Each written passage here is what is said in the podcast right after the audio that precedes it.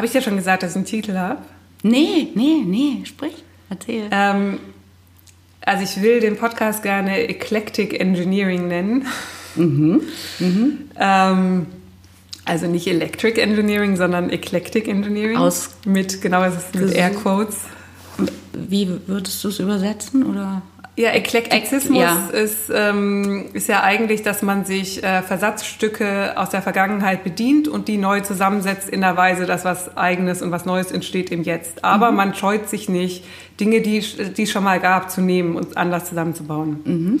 Mhm. Ähm, also der Eklektizismus in der Architektur wäre jetzt, dass man dann im 20. Jahrhundert äh, Säulen, dorische Säulen einbaut, obwohl die natürlich nicht aus der Zeit stammen, sondern und die vielleicht kombiniert mit einem anderen Stilelement aus einer anderen Epoche. Und ähm, äh, da hat man irgendwelche, also man lehnt sich an, äh, an die Vergangenheit an und setzt mhm. die aber, äh, nimmt sich eventuell, nicht immer, man kann auch im Stil bleiben, die Freiheiten, das neu zusammenzusetzen. Mhm. Und ähm, äh, das ist der eklektische Teil und ich bin ein großer Fan von dem eklektischen Denken, weil ähm, ich glaube, dass unser Denken sowieso so funktioniert. Dass, also wann kann man von einem Gedanken sagen, dass er eigentlich so ganz echt und original ist, dass da, dass, dass da kein anderer Gedanke, dass der aus einem selbst kommt, weißt du, kein anderer Gedanke, niemand hat es vor mir gedacht, ähm, sondern natürlich äh, ist äh, Sprache und Diskurs und alles, was man liest, ist das Material, mit dem man arbeitet. Und die größte Kunst liegt ja eigentlich darin, das irgendwie auf eine Weise zu kombinieren, dass was Neues entsteht. Und ähm, der Engineering-Teil, also das Ingenieurwesen, mhm. äh, hat ja was mit Maschinenbauen zu tun. Also ich, ich lerne Maschinen zu konstruieren oder Tools oder Werkzeuge zu konstruieren. Und ähm, für mich ist Eclectic Engineering baut eigentlich auf dem Gedanken auch, dass jedes Gespräch eine Maschine ist, die man aber baut, während man redet. Und manchmal wird die, ist das ein super surrendes, tolles, funktionierendes, gut geöltes Ding, mhm. das mhm. Äh, man in die Welt setzen kann und es überlebt. Und mhm. manchmal, äh, oder ist zu irgendwas nutze. Und manchmal ist es eher so ein kleines, etwas schief geratenes äh, nicht so rundlaufendes, schlecht geöltes äh, Ding, das vielleicht dafür sein, vielleicht nicht gut funktioniert, aber eine, äh, dafür toll aussieht oder sowas. Also das heißt, es ist nicht immer, es muss nicht gleich verworfen werden, wenn es nicht komplett rund in sich ist. Ähm, und Eclectic Engineering ähm, geht, glaube ich, dann aus von dem Gedanken, dass jedes Gespräch eine Maschine ist und zwar ein gemeinsames ein gemeinsames Unterfangen. Wir beide bauen jetzt zusammen eine Maschine. Mhm. Ich bringe was mit, du bringst was mit und das äh, wird irgendwas. Und vielleicht wird es rund, vielleicht wird es windschief, aber es wird auf jeden Fall irgendwas. Und, äh, und eigentlich geht es ja um, den, äh, um das Gespräch selbst. Und woher kommt die Maschine? Ähm, also es ist natürlich auch ein Wortspiel, eine Eclectic Engineering von Electric, äh, Electric Engineering. Ja, mhm. ja. Mhm. Ähm, aber der Maschinengedanke ist, ähm, spielt auch bei Deleuze und Guattari eine große Rolle. Und ähm, die Maschine bei Deleuze und Guattari ist eigentlich äh, ein Gebilde und das kann aber auch ein affektives Gebilde sein. Zum Beispiel sagen sie, äh, dass Kind und die, äh, die Brust der Mutter und der Milchfluss zusammen eine Maschine bilden, mhm. weil, weil mhm. eine Sache an die andere gekoppelt mhm. ist und es gibt einen Fluss. Mhm. Und ähm, das ist aber nicht wichtig, dass ähm, es sieht davon ab, äh, dass, äh, dass die Mutter jetzt irgendwie welche Rolle die Mutter im Leben des Kindes spielt. Und ähm, sie versuchen eigentlich davon wegzukommen, von der traditionellen Psychoanalyse, die sagt, alles ist auf die Mutter zurückzuführen oder an allem ist die Mutter schuld, sondern äh, mhm. sagen, nee, es gibt einfach andere, es gibt affektive Gefüge und die nennen wir jetzt Maschinen und äh, die, äh, das sind Verschaltungen und die können aber auch anders verschaltet werden. Und das ist aber nur so ein, äh, äh ich glaube, da habe ich nur was drin wiedergefunden, was, äh, was sich für mich richtig anfühlt in dem, Engineering-Begriff. Also dass es darum geht, was zu bauen. Eine Kollaboration. Genau, eine Kollaboration. Eigentlich ist jedes Gespräch eine Kollaboration. Also ähm, ähm, wie wir jetzt hier sitzen, ist ja auch irgendwie so, so, so äh, maschinenhaft, ne? Also mhm. verkabelt. verkabelt und äh, äh, oder ja, wir sind in einer anderen Weise ähm, durch diese Kabel, die auch in die Blackbox gehen und äh, so sind wir ähm, irgendwie relativ sichtbar auch verbunden. Ähm, das so, stimmt. Ja. Äh, hier in diesem, in diesem Gewirr. Ja, das stimmt. Das ist eine gute Beobachtung. Also die, ähm, wie wir beide über sowieso eine Gesprächsmaschine bilden und das sich aber abbildet in der Technik, die wir nutzen und dass es auch visuell total maschinell ist. Ja, in vielfacher Weise sinnlich äh, so gebrochen vermittelt erfahrbar. Also über die Verzögerung, über die andere Stimme in meinem Ohr, äh, über die Kabel und den Bildschirm, auf dem ich auch noch live meine Aufzeichnung sehe und diese, und diese Aufzeichnung, die erinnert mich auch so ein bisschen an so einen Herzschlagteil, ne? so pft, mm. pft, pft. Ähm, äh, ich bin dir ja total ähm, dankbar, dass ich jetzt mal die richtige Aussprache. Ähm, kannst du die beiden, kannst du noch mal Deleuze und Gattari? Das ist gut. Wieso? Ich glaube, ich hätte den. Ich, ich, ich, äh, ich hätte äh, den anders ausgesprochen vom Gefühl. Die Amerikaner sprechen ihn Guattari aus. Aber er ist Franzose. Und, und, und Guatta, nochmal, sag's nochmal. Gattari, glaube ich. Gattari. Ja. Okay. Aber ich habe das jetzt, äh, das habe ich mir so erschlossen, jetzt wo du mich so damit darauf ansprichst. Ich, ich meine, man spricht ihn so aus. Ja, das, äh, das, das ist gut, weil eigentlich versuche ich gerade so eine so eine Form, ähm, so, so äh, Judith Butler zu lesen ähm, mit der Frage ähm, nach Körperlichkeit, also aber eben nicht nur nach ähm, Geschlecht, sondern generell so nach Körper. Mhm. Und ähm, sie sich da auf äh, die beiden Autoren bezieht und sagt, was sie mit denen äh, so gemeinsam hat, ist, dass sie sich nicht dafür interessiert, was ein Körper ist, mhm. sondern was ein Körper machen kann. Also, mhm. Äh, dass das ähm, für sie so die Frage ist, die äh, sie irgendwie an die beiden anknüpft. Und ähm, also den Körper eben nicht als eine geschlossene, abgeschlossene Einheit zu begreifen, sondern eben als das, was den Körper ähm, ausmacht, nämlich sich in einer Bewegung zu verbinden. Äh, so. Ähm. Ja, ähm, ich glaube, das hat viel mit Umrisslinien zu tun, ne? Aha. Also weil wir, weil wir ja meinen, ganz klar sagen zu können, wo ein Körper endet Mhm. Und, und, zwar ist das die äh, Umrisslinien, äh, mhm. die Umrisslinie, die ich um mhm. meinen Körper ziehe, endet an meiner Haut. Mhm. Und ähm, ich glaube, sie beginnt, äh, Judith Butler beginnt ähm, dieses Buch ähm, Körper von Gewicht mit dem Zitat von Donna Haraway, wenn ich mich mhm. richtig erinnere. Mhm. Und da äh, in diesem Zitat sagt Donna Haraway, wer sagt eigentlich, dass unsere Körper an unserer Haut aufhören? Mhm. Ähm, und das finde ich einen ganz wichtigen Gedanken, ohnehin und auch bei Haraway natürlich spannend. Ähm, und aber ich finde bei Judith Butler auch ganz besonders interessant, weil sie, ähm, weil es ihr ja oft darum geht, wie, was sind eigentlich die, ähm, ähm, die Formen Bezeichnungen, Umrisse, wie lege ich eigentlich fest, über was ich rede. Und ähm, wenn ich über den Körper rede, meine ich dann den Körper, der an der Haut endet oder kann ich äh, über den Körper auch in einer anderen Weise sprechen. Und ähm, ist zum Beispiel ein kranker Körper, der mhm. porös ist oder ein mhm. Körper, der offen ist für Ansteckungen.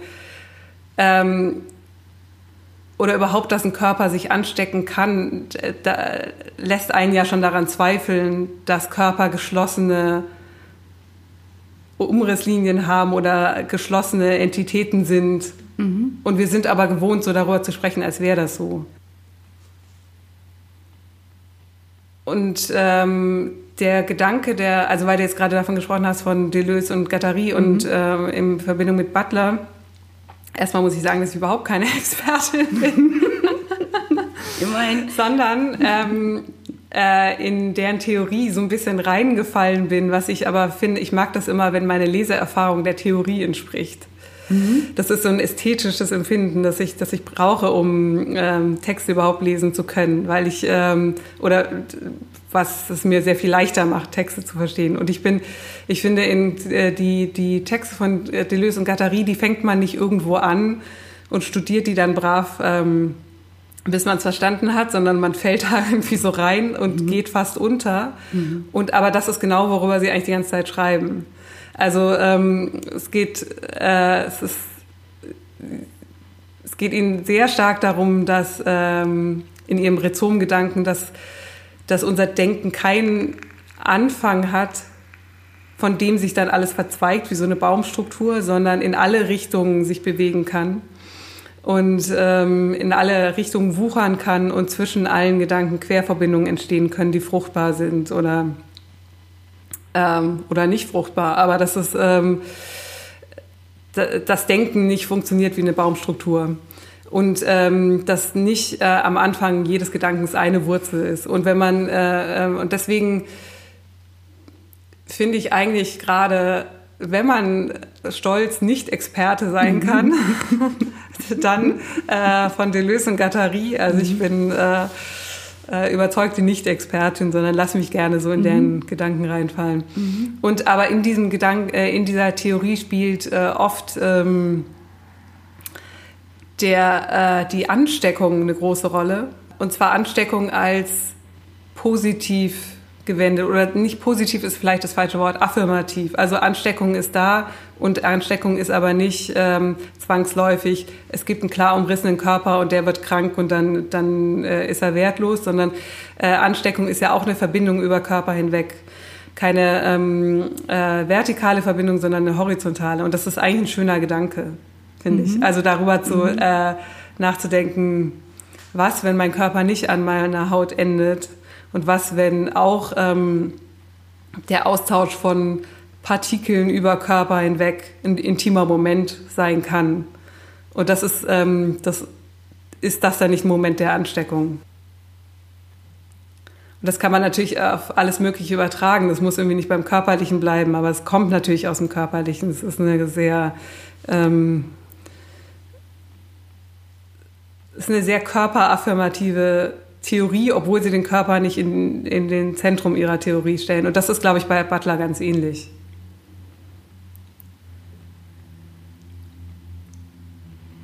Beschäftigst du dich gerade mit dem Körper von Gewicht, Gebuch, äh, Gewichtsbuch von ihr?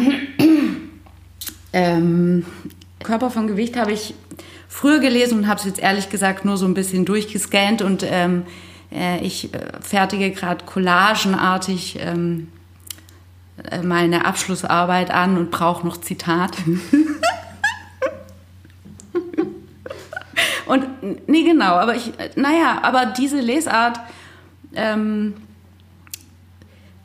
aber was ich feststelle, ist, es ist alles auch wieder zirkulär, immer wieder auch zirkulär und bestimmte Dinge, ähm, also der, die, die Texte funktionieren auch anders. Ähm, als ich gewohnt oder mhm. wie man auch ähm, denkt, dass Texte funktionieren von Anfang bis Ende. Es ist ein Argument oder die Argumente sind alle aufgebaut und dann ähm, vollziehe ich das alles äh, nach und komme dann irgendwo an, wo ich ankommen soll. Ähm, gar nicht. und ähm, aber doch eben Körper von Gewicht war eigentlich ein Ausgangspunkt auch ähm, zu schauen, ähm, ob sie da über den Behindertenkörper spricht, weil ich eigentlich genau versuche so. Ähm, Darum geht es in deiner Abschlussarbeit. Genau, so der Versuch ist ähm,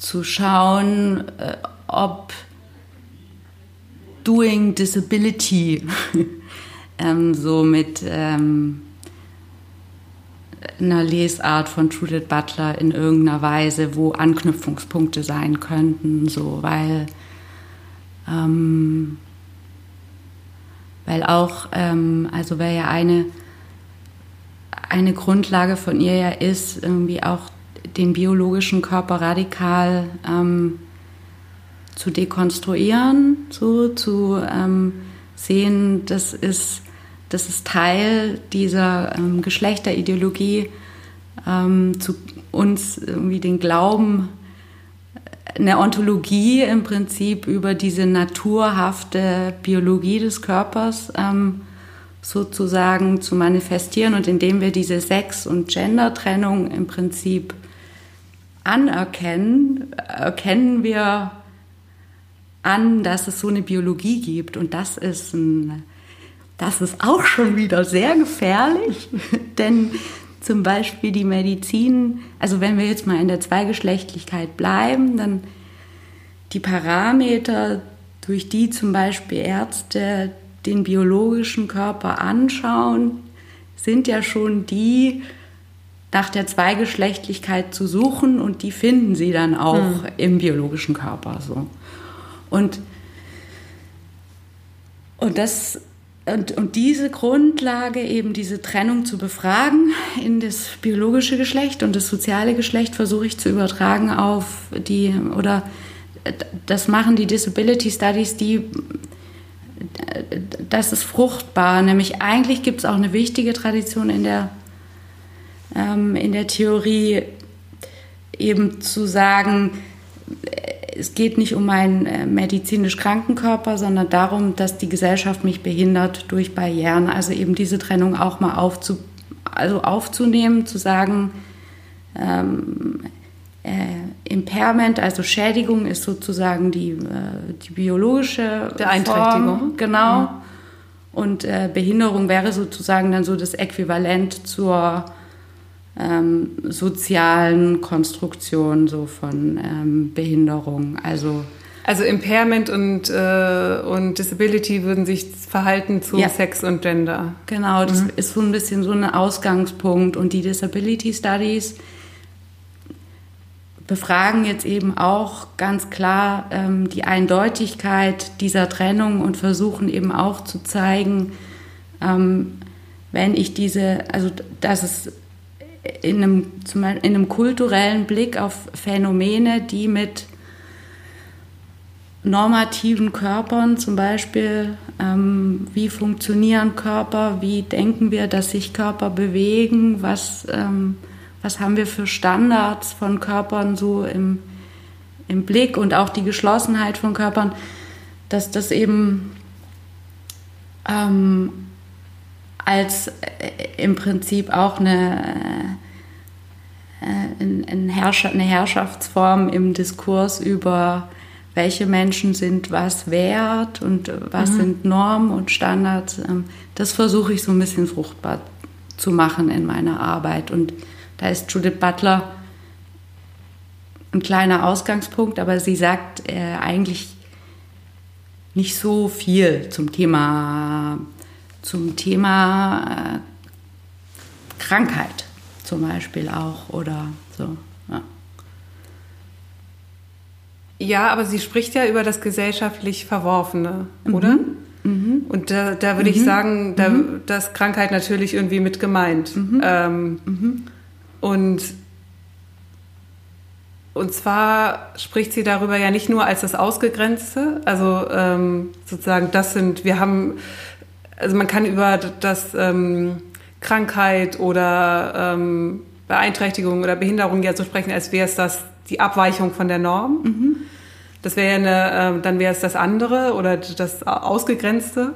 Und man kann aber ja, da, äh, ich glaube, so hat Foucault das behandelt, ähm, dass er gesagt hat, das Anormale ist sozusagen das, äh, das ähm, die Devianz, also das Abweichen von der Norm. Und ich glaube, sie würde, ähm, und ich weiß nicht, ob ich das äh, schon ganz ähm, äh, verstanden habe, was sie was eigentlich die Konsequenzen davon sind. Aber ich glaube, sie würde äh, sogar äh, Foucault kritisieren und sagen, sie geht einen Schritt weiter und sagt, es gibt was gesellschaftlich Verworfenes. Mhm.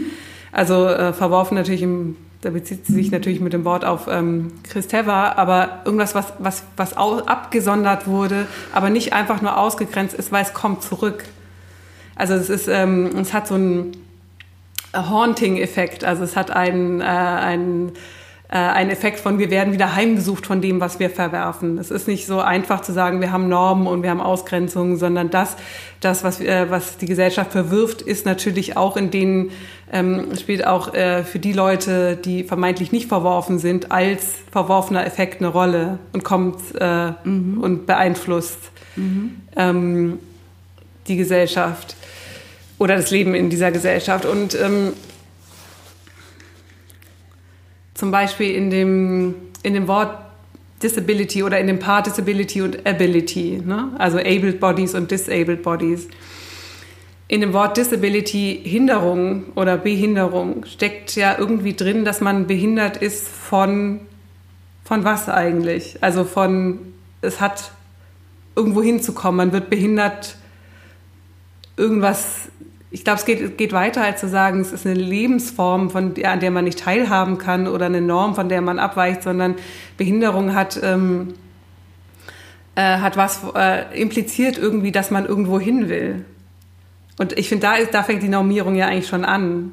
Also äh, zu unterstellen, dass man irgendwo hin will und nicht dahin kann.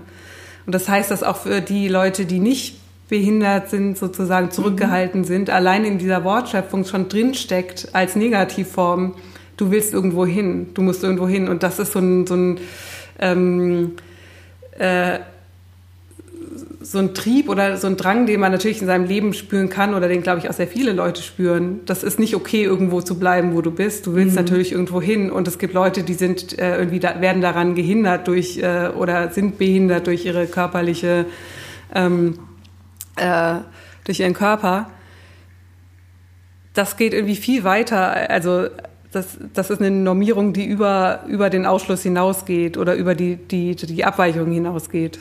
Meinst du, man könnte sie, also weil du gerade von Disability Studies gesprochen hast, und da kenne ich mich nicht gut aus, aber ist, spielt das eine Rolle? Also die, äh, das Verhältnis oder die Rückwirkungen, die Heimsuchungen dieser Setzung? Also ich, also noch vielleicht nochmal, um es zu klären, ja, also weil ich gemeint ja. habe, das gesellschaftlich Verworfene ist, äh, ist was, was nicht nur sagt, das ist anders und wir müssen irgendwie damit umgehen oder so, nee, sondern, ja. sondern was, ähm, was impliziert, ähm, nicht nur für diejenigen, die verworfen sind, sondern dass da schon, äh, dass, dass das ein gesell gesamtgesellschaftlicher Effekt ist. Ja. Ja. Es gibt ein schönes, äh, also es gibt ähm, einen Spaziergang, den äh, Judith Butler ähm, macht mit einer ähm, Disability Studies ähm, Theoretikerin, die ähm, Taylor mit Nachnamen heißt, ne? Ja. Die Schwester von Astra Taylor. Leider ja. weiß ich gerade ihren Vornamen nicht, aber. Sa Sanra kann vielleicht. Ja. Genau. Ich, ich weiß, dass es einen Film geht, den habe ich versucht aufzutreiben und habe ihn nicht gefunden, aber die beiden gehen spazieren und unterhalten sich. Es gibt sich, diesen ne? Spaziergang, den, den kann man finden ja. auf, auf YouTube.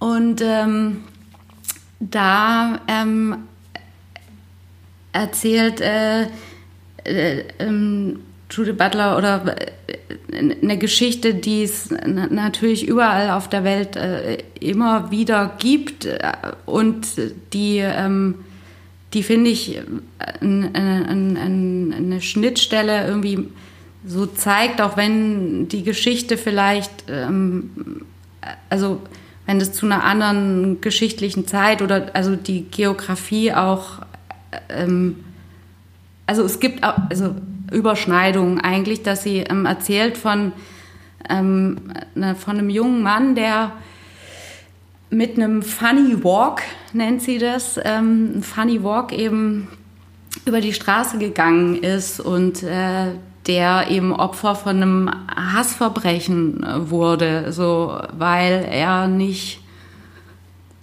gelaufen ist, wie jemand läuft und sie fragt sich, woher wie so, läuft man denn?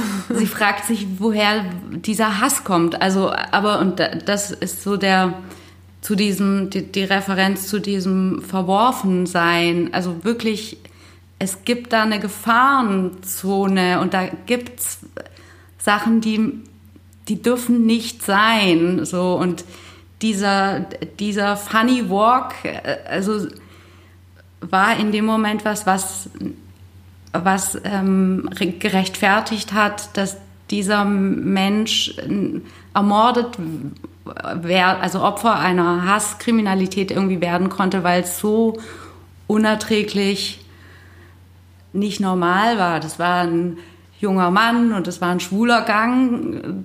Also in dem Fall ist es irgendwie Hasskriminalität gegenüber einem, ja, also homophob sozusagen oder schwulenfeindlich, aber ähm also könnte man sagen, dass in dem Fall der Funny Walk nicht dass natürlich nicht das eigene, äh, eigentliche ist, dass der, dieser Mensch komisch läuft und deswegen wird er umgebracht, sondern dass der Funny Walk irgendwas triggert, was einen daran denken lässt, dass es überhaupt sowas wie etwas Verworfenes gibt, was einen auch selber betrifft. Also jeder, das Verworfene betrifft uns alle. Es gibt die Zone des Verworfenen mhm.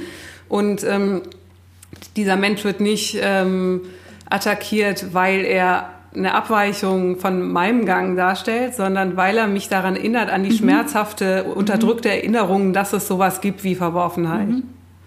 Und das ist, äh, und das betrifft dann auch mich, weil es, ähm, ähm, weil es was Kollektives ist, weil es was Menschliches ist, was nicht, ähm, also es kann nicht leicht, so leicht aufgeteilt äh, sein äh, werden, dass man sagt, diese Person befindet sich in der Zone der Verworfenheit, sondern die Zone der Verworfenheit betrifft uns alle. Mhm. Ja. Mhm. ja. ich finde es spannend, dass Sie das, ähm, dass Sie das ja anscheinend topologisch beschreibt, also wie eine Zone. Ne? Mhm. Also die, oder du hattest gerade, glaube ich, so eine Formulierung gewählt, es gibt eine Zone des Unsagbaren oder irgendwas, was nicht gesagt werden darf. Mhm. Das Verbotene oder so eine Grenze auch. Ja. Ähm, also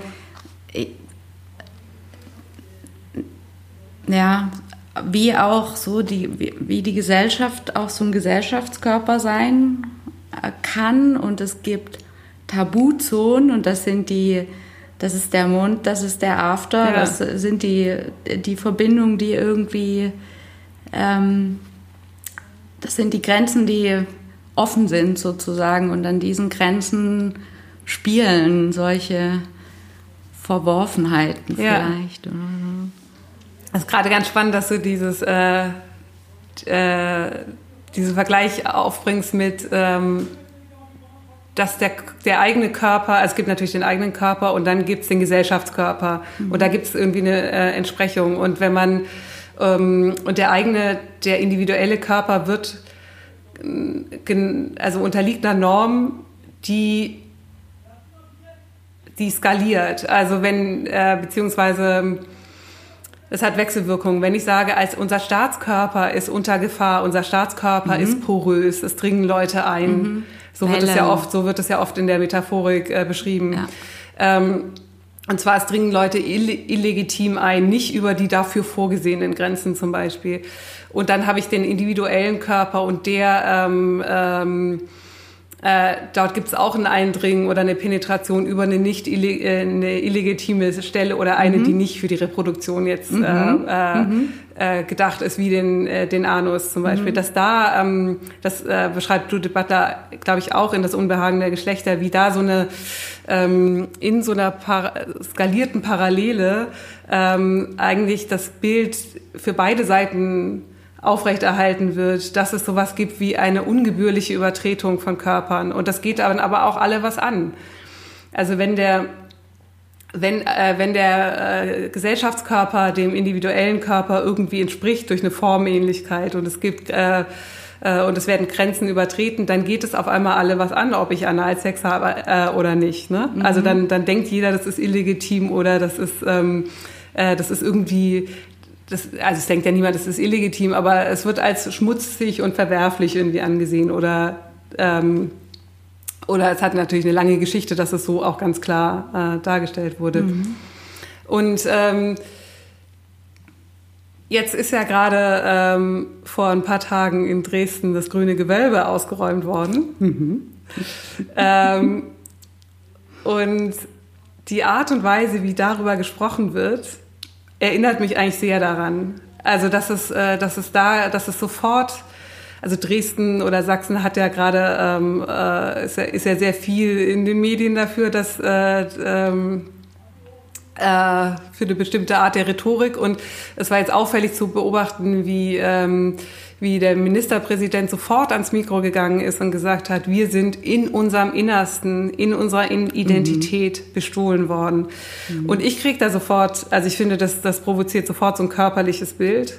Und jemand ist eingedrungen, ist illegitim mhm. eingedrungen. Mhm. Und das, dann muss der Ministerpräsident nicht mal mehr sagen, das waren Leute von außen. Das denkt man automatisch. Also es reicht diese kleine, ähm, äh, die, die Wortwahl, zu sagen, wir sind in unserem Innersten oder in unserer Identität angegriffen worden, da muss er nicht mal mehr Ausländer sagen, das denkt dann. Die, um die Grenzen eigentlich, es geht eigentlich um die Grenzen, die er äh, dann genau. auch äh, im Nichtsagen zieht, Benennt. oder? Genau, genau. Und das ist jetzt kein sexuelles Beispiel im direkten Sinne, aber ich glaube, man kann die Körperlichkeit darin immer noch erkennen. Mhm. Und das ist, glaube ich, auch, was ich vorhin meinte mit ähm, Umrisslinien oder Grenzlinien mhm. ziehen. Und äh, das, das, äh, mhm. und das ist ja ähm, Butlers Punkt. Das ist eine politische Angelegenheit. Also mein Körper ist, ähm, die, also mein Körper ist in dem Sinne politisch, wie unsere, äh, äh, alle unsere Körper politisch sind. Weil das äh, eigentlich eine Frage der der Ontologie ist, weil es weit über das hinausgeht, was ich mit meinem Körper tun darf oder nicht. Also es hat, äh, äh, es spiegelt sich im Großen wie im Kleinen. Mhm. Mhm. Und ähm, das ist so die sexuelle Normierung und jetzt äh, für was du dich interessierst mit, äh, mit den Disability Studies. Da ähm, geht es wahrscheinlich nochmal in eine andere, also ich glaube, es, ist, es macht total Sinn, Butler dafür zu verwenden, weil es ist, äh, auch wenn sie sich jetzt direkt wenig dazu selber äußert, wie du sagst, aber ähm, es geht vielleicht äh, weniger um die sexuelle Normierung, aber in der Normierung über Funktionieren, Funktionalität oder kaputte Körper und was ist die Konsequenz? Muss man die dann reparieren, weißt du? Also mhm. so funktioniert mhm. was oder nicht? Da gibt es ein ganz anderes Set an Metaphern, was da dranhängt, ähm, was, äh, was dann wahrscheinlich für diesen Diskurs eher zutrifft. Mhm. Mhm. Ja, also ich bin auch wirklich äh, in, in dem, ich frage, wie, warum habe ich so eine große Angst davor, ähm, ähm, was begegnet mir so in, in, in einem in einem ähm, Menschen, der, äh, der hilfsbedürftig ist, so und ähm, womit kennt er sich aus? Äh, und warum macht mir das so große Angst, äh, ähm, zu sehen, dass das was ist, was ich, ähm, was uns alle betreffen wird in der einen oder anderen Form und warum ist es so verworfen? Warum ist es ähm, so. Spielt da eine Zeitlichkeit eine Rolle? Weil man könnte jetzt sagen, Kinder sind ja auch hilfsbedürftig. Ja, ja, ja. Aber, ähm, äh, aber man sagt, das geht, äh, die Richtung spielt irgendwie eine Rolle, weil sie sind es eben jetzt, aber wir bearbeiten gemeinsam darauf hin, dass sie irgendwann unabhängig sind. Mhm. Und bei äh, alten Menschen geht es irgendwie in die andere Richtung und dann macht das einem ja Angst, ne? Ja, genau das in irgendeiner Weise auch zusammen, zu, also einerseits, dass Behinderung auch zeitweise auftreten kann oder dass ähm, dass ähm, also oder die Frage auch, ähm, wann funktioniert, was tue ich, um zu funktionieren und was schneide ich ab, um äh, zu funktionieren. Ähm, aber auch zu sehen, dass angewiesen sein, also einen offenen Körper zu haben im Prinzip, also über Technik, über einen Herzschrittmacher, über ein Hörgerät, über äh, einen Rollator, also jegliche Form von ähm, Prothesen sozusagen, die uns äh, äh, Antidepressivum, alles eigentlich, aber das, ähm, das zu verwerfen von ähm, der Erfahrung, ähm, dass eigentlich ich immer angewiesen sein werde auf Menschen und es auch bin und äh, das und, und wir da was Fundamentales teilen so und ähm, das aber äh, dann erst sichtbar wird. Ja, ja. Und das ist das, was also vorhin meintest, das ist das ähm, Verdrängte oder das, was man eigentlich vergessen will oder das, was man also was ist das, was nicht gesagt werden darf oder nicht gedacht werden darf ähm, in unserer Zeit und vielleicht äh, passt das die Vorstellung von dem unabhängigen Subjekt eben nicht zusammen mit der Sichtbarkeit von der Angewiesenheit, ja. die, die uns deswegen nahe geht, weil sie uns natürlich auch betrifft ja. oder betreffen wird. Vielleicht, ja. Also, und im, äh, im Umgang mit behinderten Menschen gibt es irgendwie so ein Tabu. Da gibt's, es ist, es ist klar, das sind nicht die Homosexuellen, also es sind nicht die Kriminellen, es sind keine moralisch schlechten Menschen so. Das äh, ist klar, aber Kindern, ne? Kinder wird ganz klar verboten, ähm, zu, auf den behinderten Menschen zu zeigen ähm, und zu fragen, was ist das, warum sitzt der im Rollstuhl, warum kann die nicht laufen, warum ist die blind? Und die Reaktion auf Kinder ist, schau da nicht hin, tu so, als ob äh, alles ganz normal ist. Ähm, ein riesen, riesengroßes Tabu, ähm, in, in Beziehung zu gehen, zu, zu, zu einem verletzlichen, äh, also der offensichtlich verletzlicher ist, aber genauso verletzlich ist wie ich, aber dass ich ähm, nicht, dass ich irgendwie verdränge oder wegschiebe oder so. Ja. Ich weiß gar nicht, ob es das im Deutschen so gibt. Also im, im, Englischen sagt man, unterscheidet man ja von Disa äh, Disabled und Abled Bodies. Was wäre die deutsche Entsprechung? Weißt du das? Also da ist, äh, ich glaube, die Fiona Campbell ist so eine, die hat irgendwie den Ableism. Und das ist äh, sprachlich alles äh, un, ähm, aber wenn du jetzt nur nach der Übersetzung fragst, Funktions ähm, funktionierender Körper, funkt, funktionierender Körper, so und und kannst du was sagen zu dieser Fiona Campbell? Das ist also eine jüngere Unterscheidung zwischen abled und disabled? Oder, oder der Ableism ist ein jüngeres Konzept? Ich glaube, die stellt, die stellt, die möchte eben sozusagen, ähm, so wie ähm, Critical Whiteness ähm, sozusagen ähm, die unsichtbare weiße Norm, die unsichtbare privilegierte Norm, ähm, die unsichtbare männliche Norm, die, die, von der immer gesprochen wird, äh, um das andere sozusagen anzuschauen, die möchte genau den Blick umdrehen und eben auf die unsichtbare, funktionierende Ableism, äh, also e, e, eine, eine, Norm, die sie irgendwie sehr stark im neoliberalen äh, Kontext äh, verortet und äh, eben ähm, Behinderung sehr stark äh, theoretisch äh, sich anschaut darüber, dass wir in einer in einer Zeit leben, in der Funktionieren nochmal einen besonderen Imperativ hat sozusagen. Und, und von, der, also von der Position aus ähm, sozusagen die unsichtbare, selbstverständlich vorausgesetzte able, ableistische Norm sich anschaut.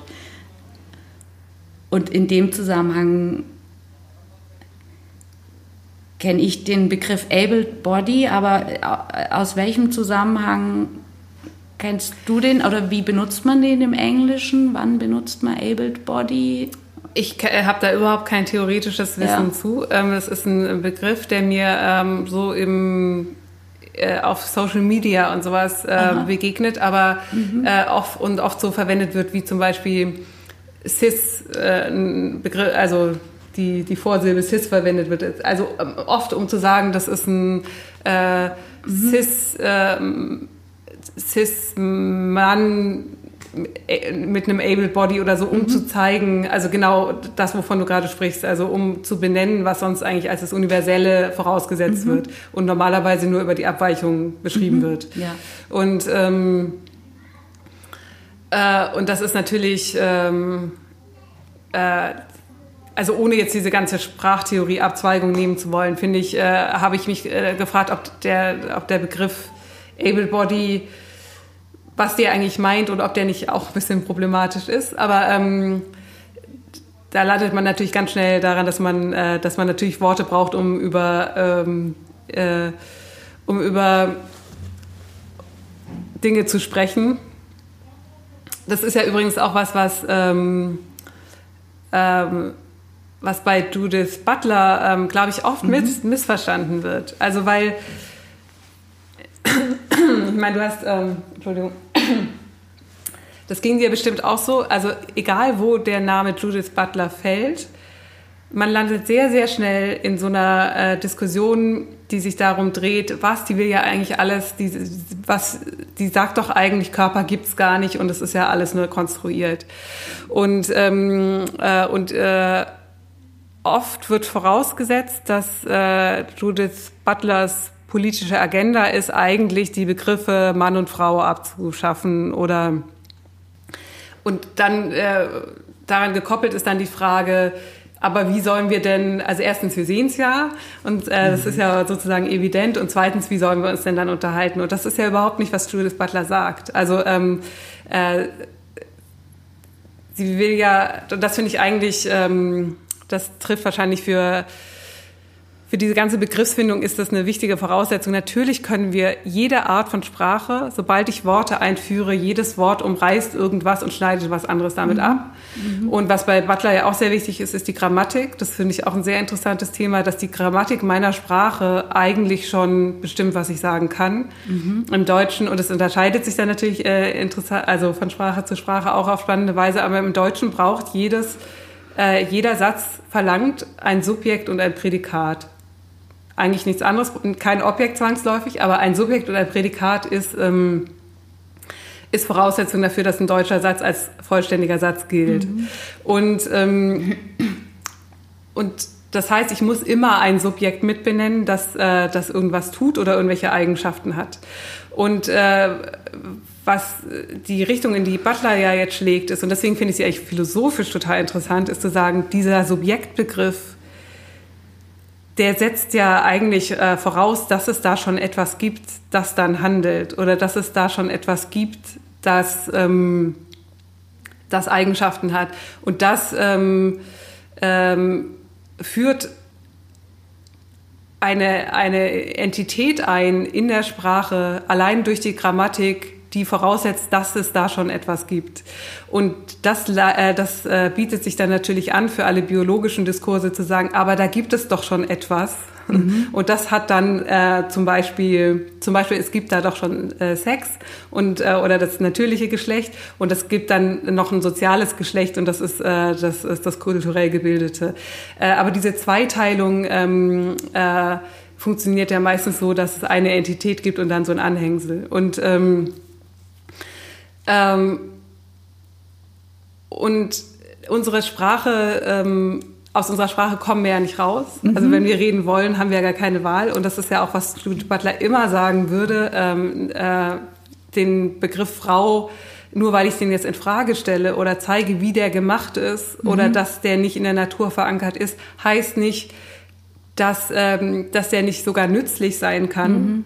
Ähm, und dass er für den Feminismus zum Beispiel total nützlich war und immer noch mhm. nützlich ist, um, mhm. ähm, um sich eine Stimme zu ver äh, schaffen. Das heißt, wir brauchen diesen Begriff mhm. vielleicht noch.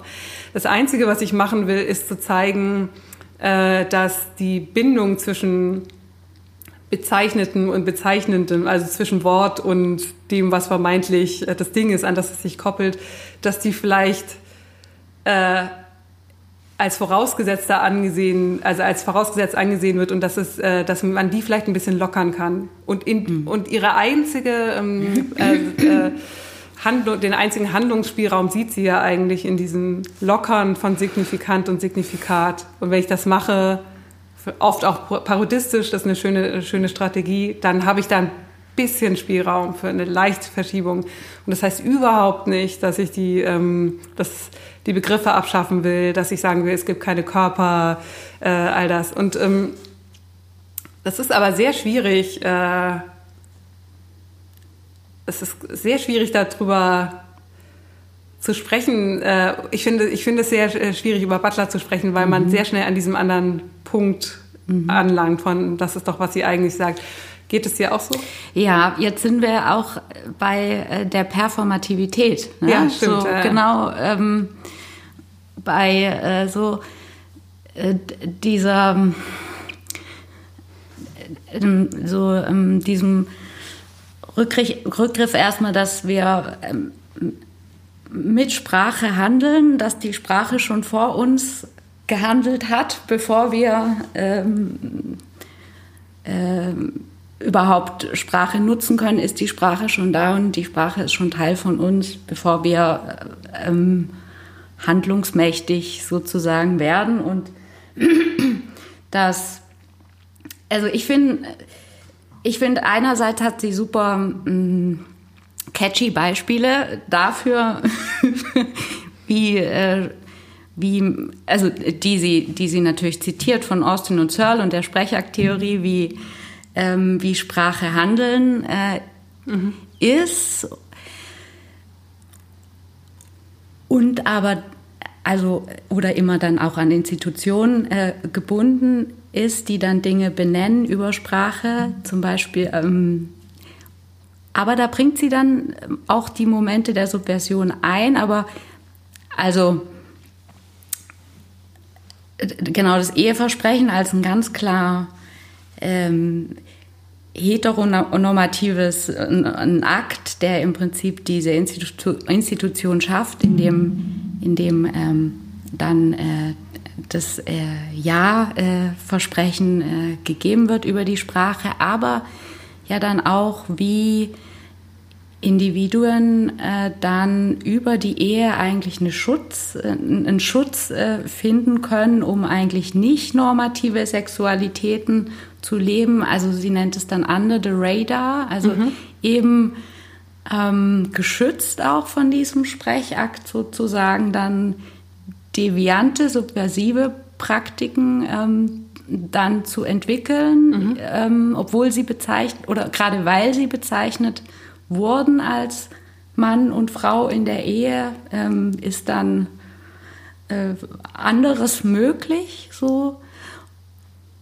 Und auch ein Beispiel, das mir ähm, klar ist, ist irgendwie so die die Wiederaneignung von Sprache durch, ähm, ähm, durch stigmatisierende oder abwertende Begriffe, mhm. dass ich mir das, ähm, dass ich mir das nehme, mit dem ich zutiefst verletzt wurde, aber in dieser Handlungsmächtigkeit ein, ein Moment ist, der, in dem ich verschieben kann, äh, ich, ich nehme jetzt queer. Das ist nicht, äh, ja, ich, ich, ich nehme das auf und dadurch wird das was anderes, indem ähm, ich die Fremdbezeichnung zu meiner, zu meiner Bezeichnung wähle. Sie, sie sagt, glaube ich, irgendwie öfter etwas herausnehmen und wieder einsetzen. Mhm. Ne? Also mhm. dann der, den Begriff, ähm, weiß ich nicht, äh, Tunte mhm. gibt es, aber es ist eher ein abwertender Begriff. Und dann nehme ich den äh, heraus und setze den aber natürlich in den Diskurs, in, in die Sprache wieder ein, mhm. aber unter leicht anderen Vorzeichen. Und mhm. darin, da entsteht dann äh, etwas Freiraum, das ist äh, ähm, subversiver Freiraum. Mhm. Mhm. Nicht Freiraum ist wahrscheinlich viel zu groß schon gesagt. Also ein subversives, ähm, kurzes Moment. Sehr viel mehr ist es ja nicht. Ja.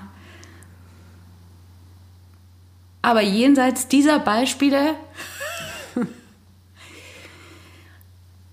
und ich habe sie auch diese ja diese Vorwürfe wer sind wir dann noch unsere Bewegung wer aber ja, wer ist dieses Wir? Das, ähm, das müssen wir befragen. So, wer, welche Allianzen bilden wir für welche Ziele? Wer ist dieses Wir des Feminismus? So, das ist, ähm, das ist so eine Aufgabe, ähm, die sie so mitgibt, aber nicht, aber nicht, es gibt keine, es gibt äh, wir, wir, brauchen die Norm, äh, wir sind abhängig von den Normen und die Sprache ist eine Norm, die, mit der müssen wir arbeiten. So. Aber ja.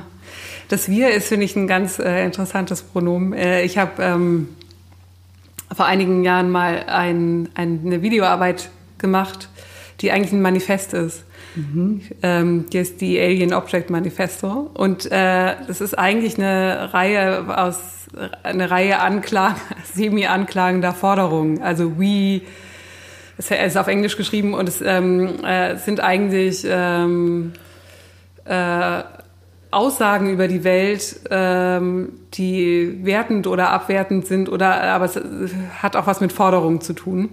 Und mich hat eigentlich ganz genau dieses Wir daran äh, interessiert und deswegen hat mich das äh, Format Manifest ähm, interessiert, weil wenn man sich Pronomen vorstellt, ich, ich, ich mag es mir Dinge vorzustellen wie Objekte. Mhm. Und äh, wie, äh, wir ähm, hat auf jeden Fall ähm, ist wie so ein, ist für mich wie so ein Schirm, der in eine Richtung ganz viel ähm, leisten kann, ganz viel fordern kann, aber dahinter kann sich ja erstmal jeder versammeln. Das ist irgendwie nicht gesagt, äh, also es ist sehr offen in die andere, äh, äh, auf die andere mhm. Seite. Also es ist mhm. leicht, sich zu einem Wir zusammenzuschließen, ohne ganz genau zu klären, wer wir eigentlich sind. Und das ist vielleicht aber auch die Stärke des Wir. Mhm. Und das ist vielleicht auch die Stärke mhm. des feministischen Wir, mhm. weil, ähm, weil sobald du anfängst zu sagen, reden wir jetzt von reden wir jetzt von Differenzfeminismus, von Netzfeminismus, von äh, keine Ahnung, diese ganzen Ismen, dann, mhm. dann bröckelt es Wir auch schon ganz schön, aber die ähm, die Stärke des Wir mag temporär sein und zielgerichtet. Mhm. Und dann ist vielleicht äh, das Besondere daran oder das Wichtige daran, dass man nicht definiert, wer sind wir, das, äh, wer ist dieses Wir eigentlich. Mhm. Und ähm, jetzt habe ich mich mit, äh, also ich weiß ja, dass äh, Judith Butler auch viel über Protestkultur äh, geschrieben hat, auch in den letzten Jahren. Ich, und das habe ich alles überhaupt nicht gelesen. Aber ich kann mir vorstellen, dass ähm, ich will es natürlich noch lesen, mhm. aber ich kann mir vorstellen, dass äh, das auf die Straße gehen, den Körper auf der Straße zeigen, und sich zu einem kollektiven temporären Wir zusammenschließen, das aber vielleicht genau nicht benennen muss, wer dieses Wir in dem Moment ist, dass da ganz schöne Power drin liegt. Mhm. ähm, ich wollte dir den Text eigentlich mitbringen, aber ich habe schon zwei Bücher im Rucksack gehabt. Genau, sie, da, sie hat irgendwie da einen Text äh, in Vulnerability in Resistance, wo es um, um eben ähm, die Gezi Park-Proteste, unter anderem Gezi Park, ja, mhm. oder? Genau, ja. geht. Und ähm, das eine Essay-Kollektion von ganz vielen ähm, Frauen ist, die über Protestformen auf der Straße schreiben und sie ähm, da äh, auch schreibt über die Infrastruktur, die ähm, schon Teil dessen ist, was auch unser Körper ist und braucht. Also, ähm, dass wenn wir auf die Straße gehen, um für, äh, für äh, Gesundheitsversorgung, für Wasser, für Wohnraum, ähm, äh, für äh, gegen Austeritätspolitiken, gegen Repression, wie auch immer, ähm, uns lokal, ähm, also äh, präsent zu sein, dann brauchen wir dann brauchen wir den Ort, an dem wir das tun können schon. Also ähm, also du meinst, es muss einen Ort geben, wie den Park, wie den Versammlungs, also wie, also es muss schon öffentliche Räume geben, damit man überhaupt öffentlich Unmut zeigen kann.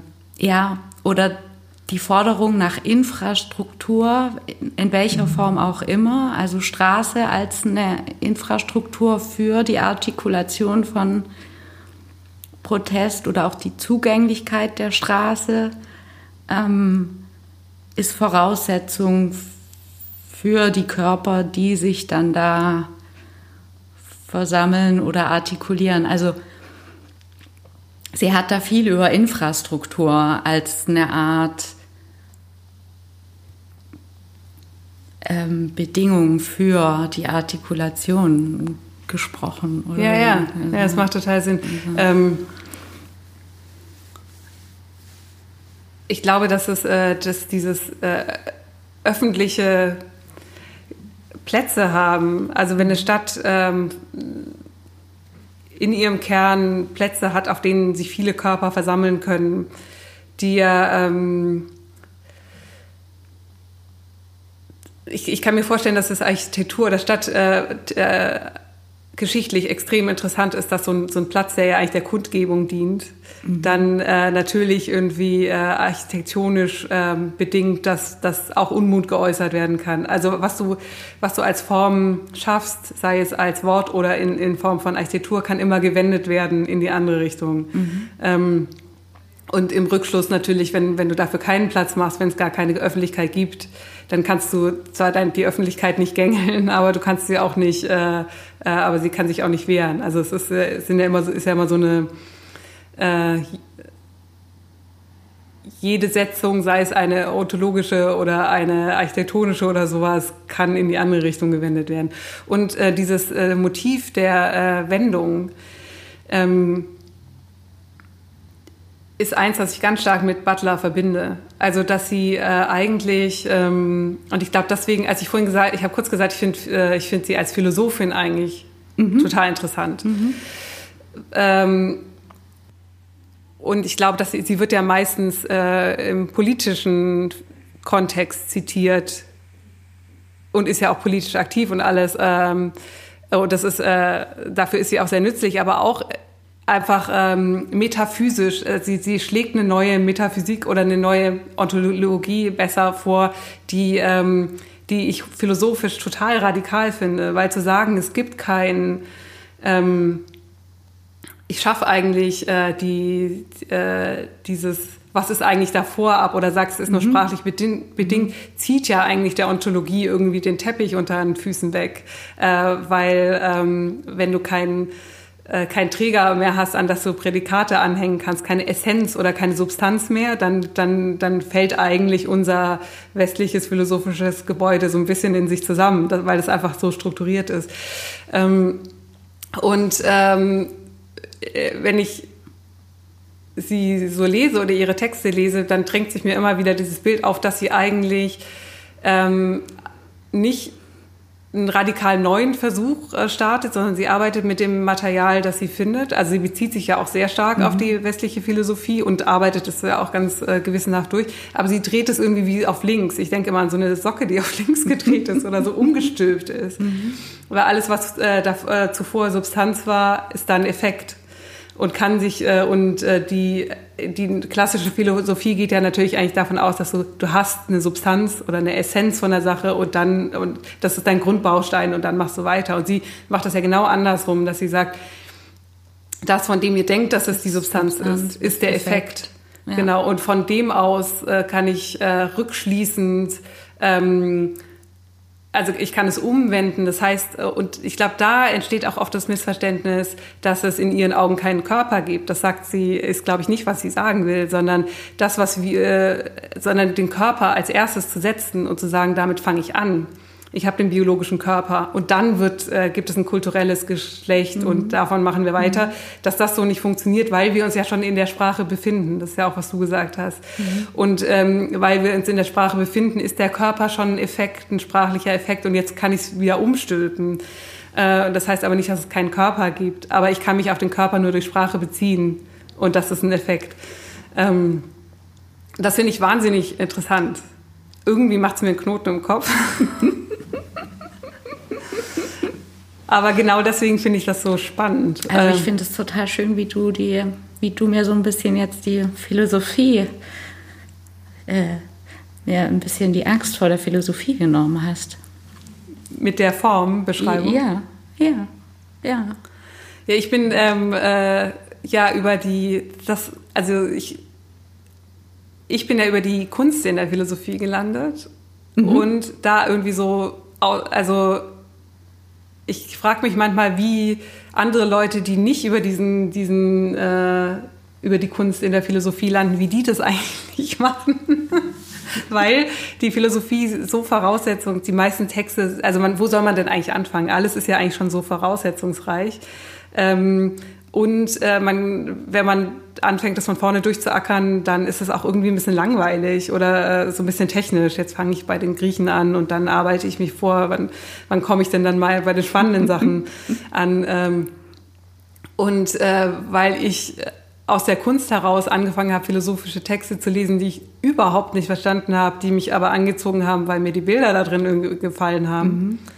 Also weil die mir irgendwas gesagt haben, das ich, glaube ich, verwenden konnte und sei es nur als, als tollen Gedanken oder Impuls für die künstlerische Praxis, ähm, habe ich trotzdem gerne Texte gelesen, die ich nicht verstanden habe, weil ich was rausziehen konnte. Und irgendwo muss man ja anfangen und das dauert dann viele Jahre, bis man langsam das Gefühl hat, das setzt sich irgendwie zusammen. Aber hätte ich diesen anderen Grund, hätte ich nicht gewusst, wofür ich das verwenden kann als Impuls für die künstlerische Praxis, weiß ich gar nicht, ob ich mich darin, ob ich mir zugetraut hätte, mich darin zurechtzufinden. Mhm, ja. Weil du äh, wo fange ich an? Ne? Also so dieses, äh, also wo ich habe irgendwie wie so eine äh, Ausrede gehabt oder einen anderen, einen dritten Grund, warum ich das mache, der nicht nur in der Philosophie begründet ist. Mhm. Und, und die Kunst erlaubt es einem natürlich, Sachen nicht zu verstehen.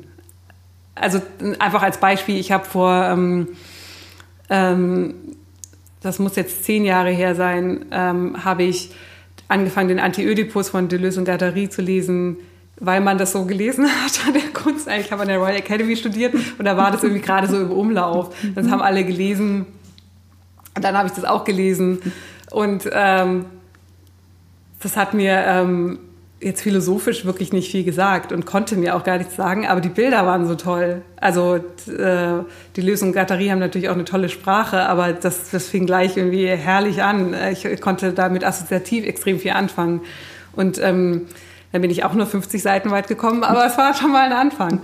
Und jetzt, ähm, kürzlich habe ich den Text wieder in die Hand genommen und auf einmal sagt mir das auch inhaltlich was. Und ich habe aber an meinen Markierungen gesehen, wie weit ich gekommen war, ohne dass es mir was gesagt äh, äh mhm. hatte. Und dachte, mhm. ach, das ist irgendwie, ähm, es hat auf einmal Sinn für mich gemacht, den Einstieg in die Philosophie über die Kunst zu nehmen. Mhm. Hm. Ja, und und jetzt? ja, und jetzt äh, lese ich es anders. Äh, und ähm, Aber um auf äh, Butler zurückzukommen, ich glaube, mich, ähm, äh, weil ich eigentlich ihre Philosophie so radikal finde, aber jetzt radikal nicht im politischen Sinne, sondern einfach ontologisch radikal und ich das also exhilarating sozusagen finde. Das, mhm. das macht mir richtig so ein Kribbeln, weil, ich das so, weil mir das so gut gefällt. Mm, ich glaube, deswegen frustriert mich umso mehr, wie die meisten Diskussionen ablaufen über Butler. Also ich, das ist noch gar nicht so lange her, ähm, dass ich in einem Seminar äh, dass, dass es da eine Diskussion gab und das äh, läuft eigentlich immer, immer in die gleiche Richtung und ich kenne die Richtung schon. Ich weiß am Ende dieser Richtung ist eine dicke Wand. da fahren alle gerade äh, gegen und ähm, ich würde eigentlich oft gerne über die, äh, über die, äh, ihre Philosophie sprechen und ich finde, dass sie da irgendwie ähm, unter, unterschätzt ist oder unterrepräsentiert ist in der Philosophie als Philosophin. Ah, okay. Mhm. Oder dass mhm. die Debatten eigentlich nie darum gehen. Mhm. Und ähm, dabei, ähm, du meintest doch auch, wie meintest du gerade, sie hat so catchy Beispiele? Ja, ja, weil sie eben auch, ähm, da finde ich, ist sie, ähm, äh, ist sie so vergleichbar mit Stuart Hall, ne? Mhm. irgendwie ganz ganz wichtig für, den, für die antirassistische ähm, postmoderne Theorie. Und die beiden eben auch in der Populärkultur sich ähm, so auch verorten oder Beispiele oder Beispiele bringen aus ähm, der Populärkultur. Hast du eins gerade parat? Also zum Beispiel ähm, Anna Judith Butler eben viel über die Drag Kings ähm, spricht oder auch den Film von Jenny Livingston, Paris is Burning und eben also in der schwul-lesbischen Subkultur zum, also Beispiele findet für parodistische Subversion oder Praxen. Ähm, und das dann also ich glaube, ich bin auch, ich, äh, ich habe so irgendwie, ich weiß nicht, wie ich da zu Judith Butler gefunden habe, aber ich kam über, diese, über die Subkultur irgendwie zu der und habe, glaube ich, in Leipzig dann im feministischen Kontext habe ich mich dann, habe ich irgendwie Drag, also eben eher die Praxis gekannt und dann irgendwie Bücher gelesen und so kam ich dann auf den Namen Judith Butler und kam eigentlich über, über eine Praxis so zu ihr als Namen und ähm, habe dann Gender Trouble von vorne bis hinten gelesen, total viel markiert. Genauso wie ich jetzt auch Körper von Gewicht lese, von, also äh, entweder äh, teilweise oder eben verwundert und erotisiert. Ja, aber das ist ja eigentlich ein total ähnlicher Effekt wie den, den ich gerade aus der Kunst kommt beschrieben mhm. habe. Ich bin jetzt sehr dankbar, dass du das anbringst, weil ähm, ich ja gerade so bold gesagt habe, wie kann man sich der Philosophie nähern, wenn nicht über die Kunst. Ähm, und das äh, natürlich total ähm, Sinn macht, dass du jetzt sagst, du, für dich ist der Zugang über die Subkultur oder ähm, mhm. aus dem mhm. Äh, ja, feministisch äh, lesbischen Umfeld, kann man das so sagen, ja, die, ja. die Subkultur, äh, und dass du darüber ja, die, und die Erotisierung, die, das affiziert werden über Theorie, ne? Ja. Mhm. Mhm.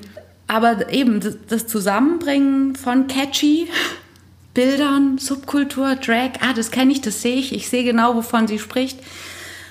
Und dann aber auch noch die Theorie, also den, den restlichen Kram, der auch noch so dranhängt. Ähm, wo es ein, einerseits sehr ähm, irgendwie in der Realität sich so zeigen kann oder sie es auf sie sie irgendwie äh, Bilder findet so. Und auf der anderen Seite mm, es auch sehr schwierig ist, äh, das ähm, sonst noch so zu sehen oder zu finden oder die Realität so zu, zu sehen. Ich habe keinen Körper, ich habe keine also die Biologie ist So, äh, was? Aber äh, eher eine Frage, also weil ich weiß, sie wird rezipiert in der, in, in der Gender, in den Gender-Studien, im Feminismus, in der Kulturwissenschaft sicherlich, äh, Literatur vielleicht, also Film, Politik, aber also in der dein Studiengang, du hast Philosophie ja jetzt studiert, oder? Ja, ähm, oder das ist das Hauptfach äh, Philosophie und da wird sie äh, und ich habe aber bin ausgeschert in alle möglichen Bereiche ja. und äh, ich habe äh, Judith Butler gemacht, äh, also auch an der Uni gemacht, aber vor allem am ähm, Zentrum für mhm.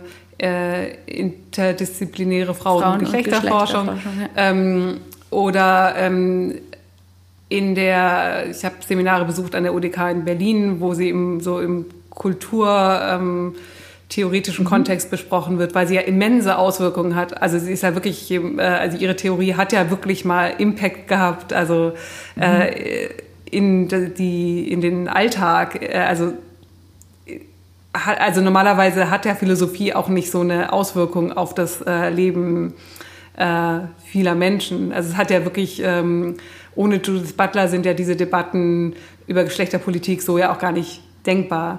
Ähm, aber jetzt in der Philosophie, mhm. Philosophie, mhm. als Philosophin, als mhm. Metaphysikerin, nicht äh, ja, doch als, äh, als mit der Ontologie, die sie, äh, die sie vorlegt, also oder einer Metaphysik, substanzlosen Metaphysik. Ich weiß gar nicht, ob ich den Begriff äh, irgendwo in einem ihrer Bücher gefunden habe oder ob ich mir den selber irgendwann so zurecht gelegt habe, aber das ist es, was es für mich ist. Äh, nicht, also nicht in der mhm. Philosophie. Ähm, und das, jetzt kann ich aber natürlich nicht dafür sprechen, wie das, ähm, wie, wie das deutschlandweit ja. oder weltweit ist. Äh, es ist nur so meine Erfahrung, mhm. dass sie immer ange äh, angewendet wird. Und ähm, aber nicht für die Schönheit ihrer Theorie ähm, studiert wird. Mhm. Die ich aber ganz klar sehe und das äh, finde ich ein bisschen schade. Mhm. Ja. Und jetzt würde mich aber noch interessieren, wo wir gerade bei der Schönheit der Theorie sind. Ähm, du hast vorhin mm, von dem Kreis, du hast gemeint, alles kreist, alles kreist bei ihr. Mhm. Du meintest, alles ist irgendwie oder alles ist in Bewegung und hast äh, so eine Kreisgeste gemacht. Kannst du noch sagen, was du damit weil ich habe ein ganz ähnlich, ich habe ein ganz ähnliches Bild zu ihrem Kopf und es würde mich natürlich so interessieren, äh, was du damit meintest, falls du dich erinnerst. Ich glaube, das ähm, das hat also mit dem zu tun, was du vorhin ähm, so ganz schön äh, äh, erklärt hast, die Umkehrung zwischen Substanz und Effekt oder äh, genau, dass uns als Substanz erscheint, was eigentlich Effekt ist. Und ich immer wieder im Lesen ähm, diese Kreisbewegung so für mich äh, wahrnehme, dass sie äh, Dinge benennt und dann die, äh, benennt, dass es ein Effekt ist und ich im Denken dann Kreise mache, also so ja. zu sagen. Ähm, für mich ist es wie, das Bild ist eher eine Spirale, eben dieses, ähm, die Möglichkeit, in, in diese Lücke zwischen, äh, zwischen der Sprache und dem, was dann passiert, eine kleine. Äh, genau, ein, Be ein Begriff ist ja auch immer zitieren, zitieren, zitieren. Das sind immer Zitate, Zitate, Zitate, aber im Zitieren ist eine Lücke und äh, in der ja, da ist äh, Raum für Subversion eigentlich. Ne? Da, also, ist, da ja. ist was. Und dann wird das nämlich ganz, ähm, das ist auch interessant, ich, ähm, äh, wenn, wenn ich so im Diskurs über Judith Butler klingt es oft so, als wäre alles voller Verbote, man dürfte jetzt nichts mehr sagen. Und ich empfinde das genau als Gegenteil, dass äh, das Zitat, ähm, da öffnet sich so ein reicher Raum auf einmal. Ne? Also so ein, so ein, für mich ist äh, die Freude am Zitieren, also erstmal die politische Relevanz, die darin liegt, zu sagen, äh, was wir hier machen, sind Zitate, Gender, äh, jede Geste jede Geste, die ich übernehme, zitiert und äh, eine, eine, gewisses, eine gewisse Setzung und bring, bestätigt sie damit und führt sie fort und bringt sie eigentlich wieder mit hervor. Das ist ja das, das Motiv. Also wenn ich, ähm, äh, wenn ich jetzt als Klischeebeispiel, wenn ich mir jetzt eine hochhackige Schuhe anziehe und auf die Straße gehe, dann, dann zitiere ich äh, eine Vorstellung von Frau sein, die ich damit aber auch wieder reproduziere. Ne? Mm. Und das erstmal so festzustellen, ist die eine Sache. Und dann aber zu sagen, aber jetzt lass uns damit spielen, mhm. ist irgendwie, ist doch irgendwie toll und bunt und macht so viel auf. Mhm. Und ähm, ich finde, äh, dass in diesem Spielen mit Zitaten, ähm, ja, das ist vielleicht auch wieder Eklektik, äh, der, das Eklek Eklektizistische daran, was mich, äh, was mich interessiert oder was es für mich sehr bunt macht. So, natürlich ist alles schon da. Und natürlich kann ich nichts sagen, was äh, nicht äh, belastet ist. Und äh, das heißt aber nicht, dass ich, ähm, dass es grau und farblos und neutral werden muss, sondern jetzt fange ich an, damit irgendwie zu arbeiten und es neu zusammenzusetzen. Und indem ich zitiere, es vielleicht leicht anders zu zitieren oder neu zu kombinieren und dann tut sich genau dieser Spalt auf, von dem du gerade gesprochen hast. Irgendwo in diesem Zitieren gibt es ja in der Wiedereinfügung in den Diskurs entsteht ja ein Schnitt und wenn es nur in diesem Spalt ist, dass, dass, äh, dass Subversion passieren kann, aber sie passiert trotzdem. Und damit unterscheidet sie sich ja von, ähm, von zum Beispiel der, der strukturalistischen Theorie, auf die sie sich ja bezieht und von der sie sich aber ähm, ja auch, die sie ja weiterentwickelt. Mhm. Weil äh, die ja auch sagt, dass, äh, also in der strukturalistischen Theorie ist ja auch alles, äh, sind ja alles nur Signifikate, die äh, zusammenhängen. Äh, und alles ist ähm, über den Diskurs bestimmt, aber es ist halt Gesetz und zwar ein unveränderliches Gesetz. Und da gibt es keinen Spielraum für leichte Verschiebungen und mehr ähm, deutet sie ja auch nicht an. Ähm, und das, die Konsequenz daraus ist aber natürlich, dass die Verschiebung selber, dass die Subversion in der Verschiebung liegt und damit die Verschiebung natürlich nicht aufhören darf. Und dann entsteht diese Bewegung und diese Bewegung lese ich auch als Kreismotiv, da bin ich ganz bei dir. Und es ist aber irgendwie, ähm, oder die Spirale ist wahrscheinlich das bessere Beispiel, ne? weil es eine leichte Verschiebung gibt. Mhm. Also man landet nicht, wo man vorher war, aber alles muss in Be äh, Bewegung bleiben und äh, eigentlich darf es einfach nicht, es kann gar nicht, aber es soll auch gar nicht anhalten. Wir wollen gar nicht ankommen an einem besseren Entwurf, weil dazu ist sie zu klug, um zu denken, dass es, äh, dass es den gäbe. Hm. Ich bin großer Fan, wie du merkst.